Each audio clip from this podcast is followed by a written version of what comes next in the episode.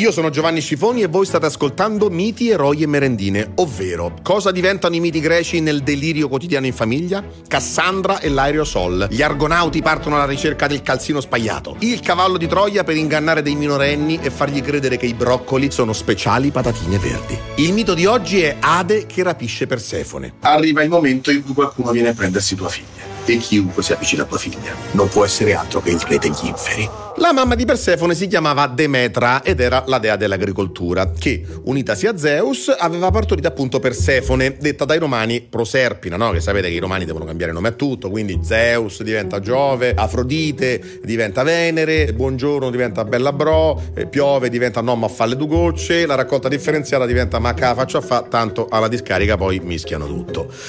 Comunque, Persefone, detta dai romani Proserpina, era una splendida adolescente, ancora un po' ingenuotta, tutto il giorno stava lì a raccogliere i fiorellini sui campi, giocare con le amichette. La mamma di Persefone, detta dai romani Proserpina, non la perdeva di vista un attimo e la chiamava Core, che non significa core di mamma, ma è greco e significa bambina, nonostante questa ragazzina fosse già cresciutella. Quindi questa ragazzina Persefone, detta dai romani Proserpina, era una di quelle che girano sempre attaccate alle sottane della mamma. Ma su questa bella giovinotta aveva messo gli occhi Ade, il re degli inferi, fratello di Zeus, quindi praticamente un suo zio, insomma una roba un po' incestuosa, ma queste cose fra gli dei non è che importassero a qualcuno. Questo Ade, insieme eh, con gli altri due fratelli maschi, si erano spartiti il regno paterno, quindi a Poseidone il mare, ad Ade l'oltretomba, a Zeus tutto il resto, tipo i figli dei palazzinari oggi. Olimpo Real Estate.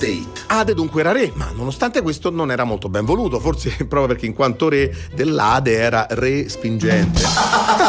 Anzi, i più lo ritenevano spaventoso e anche pare che di aspetto fosse alquanto sgradevole. Pallido come la morte, arcigno con i capelli sporchi, gli occhi tristi scavati. Nonostante fosse un dio, figlio di dei, tipo eh, l'attore più bello del mondo che si sposa alla top model brasiliana e gli vengono i figli scorfani. Può succedere. Il nostro povero Ade quindi faticava a, a trovarsi una moglie sia perché era brutto e sia perché quale donna, pur con la prospettiva di diventare regina, avrebbe voluto passare l'eternità negli inferi, nel posto dove è sempre notte, eterno dolore, nessuna speranza, cioè praticamente una reggia, ma tutta nel seminterrato, anzi nell'interrato. Gli altri fratelli palazzinari erano decisamente più avvantaggiati con le donne. Capirai, Zeus le portava sull'Olimpo, Poseidone le portava a fare surf, quell'altro le portava nel seminterrato.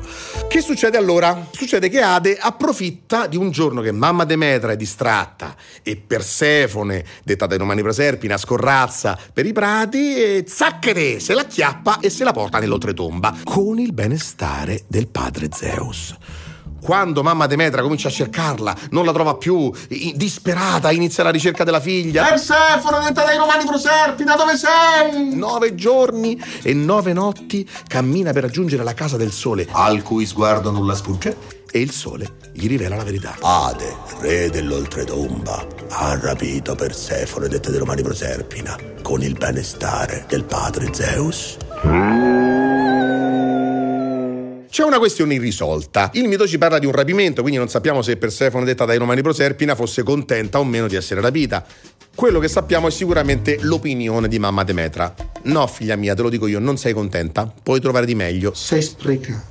Le figlie sono sempre sprecate. Noi siamo sempre convinti che nostra figlia o nostro figlio non siano contenti. Qualunque Ade o Ada che ti viene a portare via tua figlia o tuo figlio non è mai all'altezza. Certo, effettivamente Ade non è proprio il miglior partito che si possa trovare in giro, ma il punto è che pur di andartene di casa, va bene pure Ade. Va bene pure il primo che passa per strada. Piuttosto che rimanere nella tua cameretta con i poster di Rick Astley e mamma che ti bussa ogni 5 minuti e, e ti chiede che fai? E che faccio mamma? Eh, Quello che faccio tutti i giorni, mando i curriculum in giro. eh, Ti ho fatto la mela senza torsolo con la buccia come piace a te.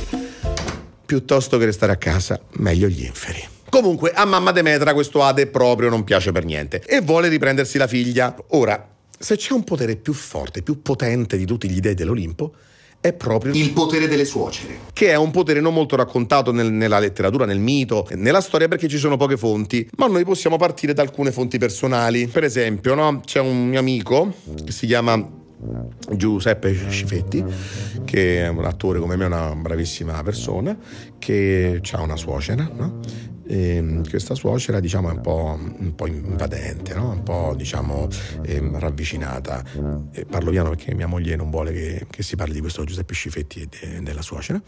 E che cos'è questa, questo ravvicinamento mh, ossessivo di questa suocera? In che cosa consiste? Ad esempio, Giuseppe Scifetti va, va a scuola a prendere i bambini e, e se la trova lì la suocera e gli dice perché non mi hai avvisato? Bastava una chiamata. No, dice lei, a me piace fare le sorprese. Bambini, adesso nonna vi compra sei gelati a testa, eh? Vi piacciono sei gelati a testa? Tre etti di pizza con la coratella, che so che queste cose non ve le mangiate mai.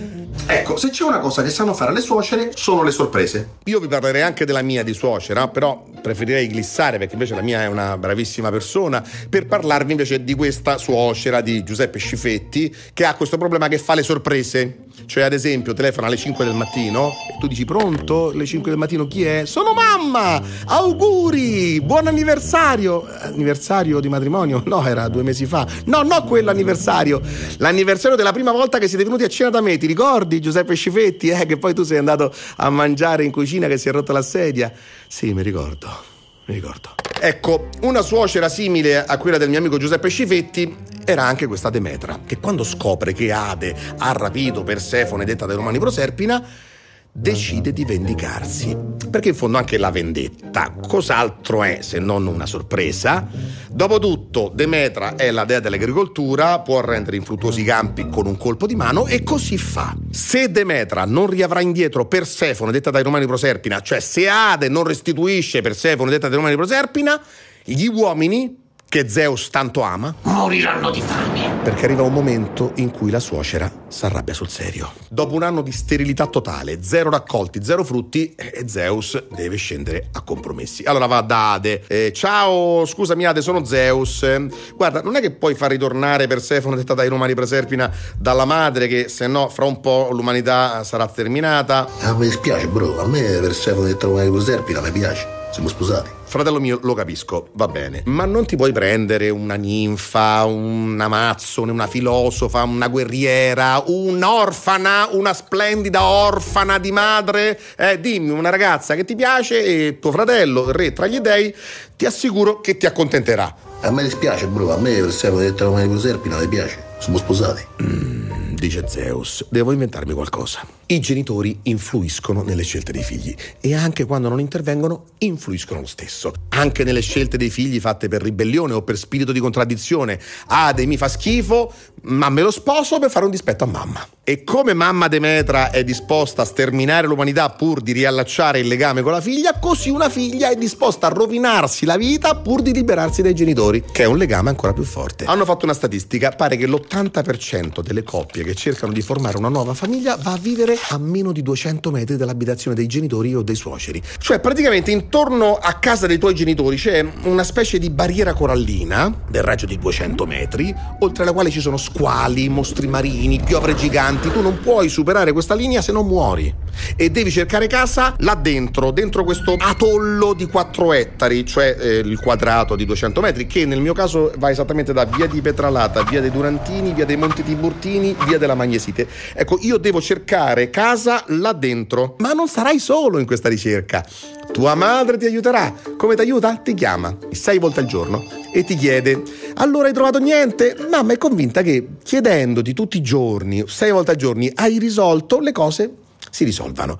Eh, eh, no, mamma, me l'hai chiesto dieci minuti fa, non ho trovato niente. Tecnocasa c'è solo un appartamento, però costa 2000 euro al mese, io ne guadagno 1200, lo capisci che.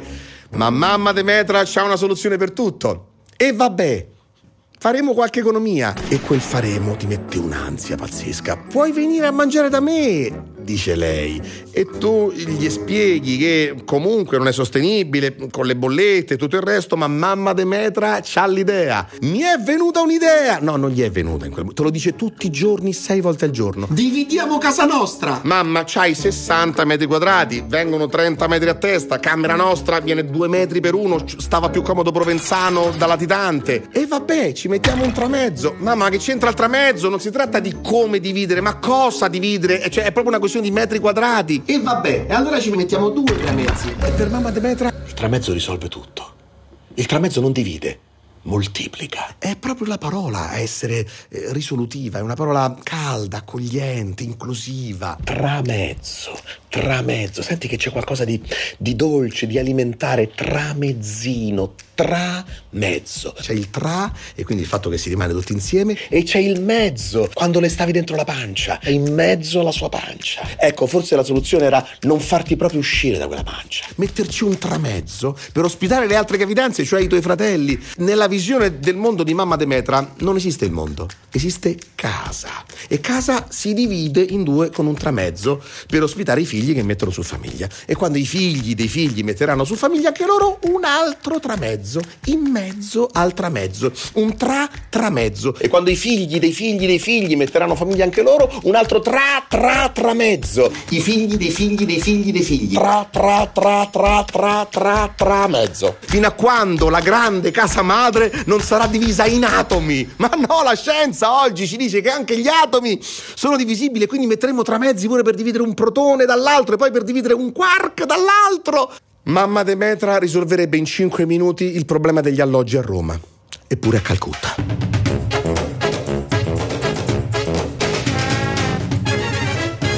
Fine Zeus trova un compromesso e stabilisce che d'ora in poi la fanciulla passerà due terzi dell'anno con la madre e un terzo con il marito nell'oltretomba. Quando sta con la madre, allora Demetra copre la terra di fiori e di frutti, quando invece sta col marito scorfano, tutto si secca. Ed è così che i greci spiegano il ciclo delle stagioni che è come il ciclo dei pranzi domenicali. Due domeniche a pranzo con i tuoi, due domeniche a pranzo con i suoceri, una domenica libera. Quando mettiamo su famiglia non riusciamo mai a separarci completamente dalla vecchia famiglia. Non ci riusciamo perché ne siamo impastati.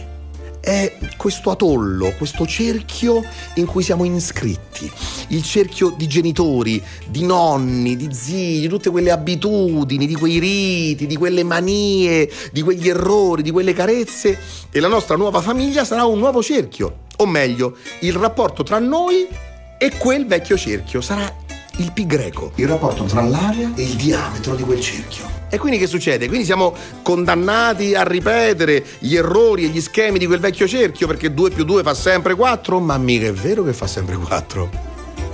Quanto è pi greco? Quanto fa l'area diviso il diametro? È un numero assurdo.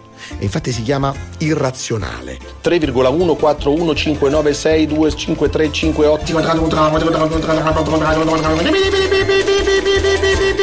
Una serie infinita di numeri decimali, di combinazioni sempre diverse, all'infinito. In quel numero ci sono tutte le formule matematiche di tutti i libri di matematica del mondo, tutti gli algoritmi, tutti i codici binari, tutti i numeri telefonici del mondo, tutte le date di nascita, tutte le miserie, tutti gli splendori del mondo, tutte le vite possibili. È tutto in quel cerchio, in quel rapporto tra il cerchio e te.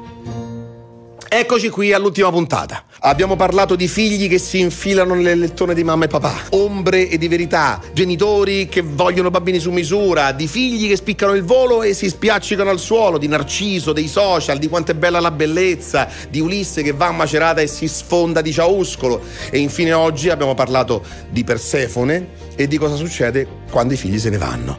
È stata un'avventura fantastica che è stata possibile grazie a chi ci ha donato un pochino del suo tempo cioè voi.